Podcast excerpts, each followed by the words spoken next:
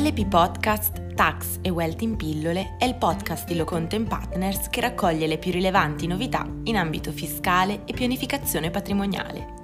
Benvenuti nella puntata numero 25 dedicata al super bonus 110%.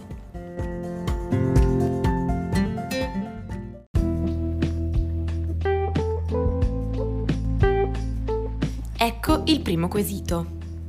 L'impianto normativo del super bonus prevede distinti massimali di spesa sia in relazione agli interventi trainanti sia in ordine agli interventi trainati.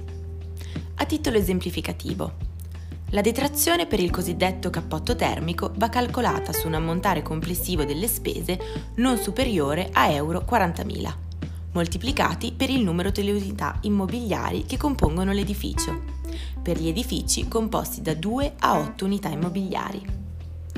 Ancora, la detrazione per gli interventi relativi alla sostituzione dell'impianto di climatizzazione va quantificata sul, sul limite di spesa di euro 20.000, moltiplicati per il numero delle unità immobiliari che compongono l'edificio, per gli edifici composti fino a 8 unità immobiliari.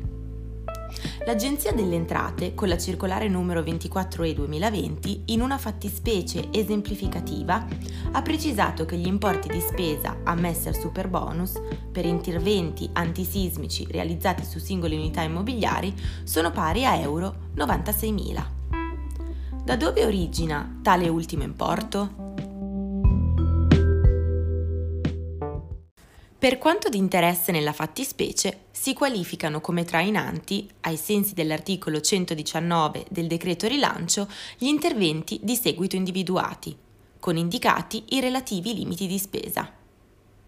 Isolamento termico dell'involucro degli edifici con incidenza superiore al 25% della superficie disperdente lorda dell'edificio o unità immobiliare indipendente in edifici plurifamiliari limite di spesa pari ad euro 40.000 moltiplicati per il numero delle unità immobiliari che compongono l'edificio.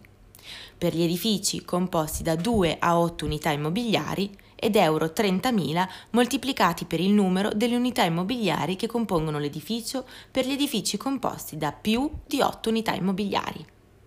Sostituzione degli impianti di climatizzazione invernali sulle parti comuni degli edifici sugli edifici unifamiliari o sulle unità immobiliari funzionalmente indipendenti in edifici plurifamiliari. Limite di spesa pari ad euro 20.000 moltiplicati per il numero delle unità immobiliari che compongono l'edificio. Per gli edifici composti fino a 8 unità immobiliari ed euro 15.000 moltiplicati per il numero delle unità immobiliari che compongono l'edificio per gli edifici composti da più di 8 unità immobiliari interventi antisismici e di riduzione del rischio sismico, cosiddetto sisma bonus, di cui all'articolo 16, commi da 1 bis a 1 septies, decreto legge 63-2013.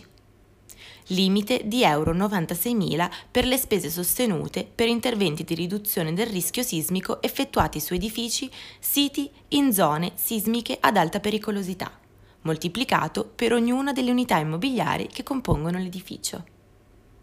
Con particolare riferimento a tali interventi, il limite di spesa indicato deriva appunto dalla normativa disciplinante il sisma bonus, in vigore dal 2013, la quale ha introdotto la detrazione del 50%, ora elevata al 110%, esclusivamente per le spese sostenute dal 1 luglio 2020 al 31 dicembre 2021.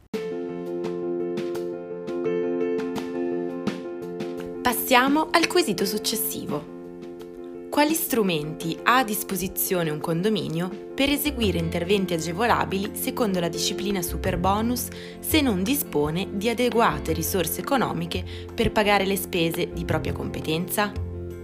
È verosimile immaginare che imprese e banche si accollino un simile onere? Le disposizioni agevolative introdotte dal decreto legge rilancio rappresentano un indubbio incentivo all'esecuzione dei lavori di efficientamento energetico. sia perché consentono una detrazione d'imposta superiore alla spesa, sia perché consentono la monetizzazione del credito d'imposta attraverso la cessione dello stesso alle imprese fornitrici o a istituti di credito. Sul punto, l'articolo 121,1 decreto legge n. 34 2020 dispone i soggetti che sostengono negli anni 2020 e 2021 spese per gli interventi elencati al comma 2 possono optare, in luogo dell'utilizzo diretto della detrazione spettante, alternativamente a per un contributo sotto forma di sconto sul corrispettivo dovuto fino a un importo massimo pari al corrispettivo stesso, anticipato dai fornitori che hanno effettuato gli interventi e da questi ultimi recuperato sotto forma di credito d'imposta, d'importo pari alla detrazione spettante con facoltà di successiva cessione del credito ad altri soggetti, compresi gli istituti di credito e gli altri intermediari finanziari. B. Per la cessione di un credito d'imposta di pari ammontare con facoltà di successiva cessione ad altri soggetti, compresi gli istituti di credito e gli, inter- gli altri intermediari finanziari. Conseguentemente, il condominio, che non dispone di sufficienti risorse per sostenere l'esborso economico delle spese per i lavori di efficientamento, può concordare con i fornitori il pagamento mediante sconto in fattura. Tale modalità comporta il riconoscimento a favore del fornitore di un credito d'imposta corrispondente allo sconto applicato. Tale credito potrà essere utilizzato dal fornitore in compensazione delle imposte periodicamente dovute oppure monetizzato attraverso la cessione ad altri soggetti. Il credito d'imposta in questione non potrà in ogni caso essere chiesto a rimborso nei confronti dell'amministrazione finanziaria. Il meccanismo sopra descritto non, pom- non, comporta per i fornitori o le banche l'accollo di alcun debito o onere facente capo al condominio dal momento che tali soggetti godranno di un credito d'imposta utilizzabile direttamente per ridurre l'ammontare delle imposte degli stessi dovute o ceduto attraverso negozi di autonomia privata.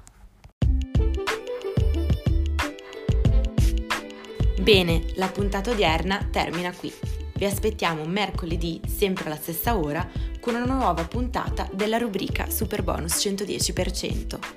Lo studio Lo Content Partners vi augura una buona serata.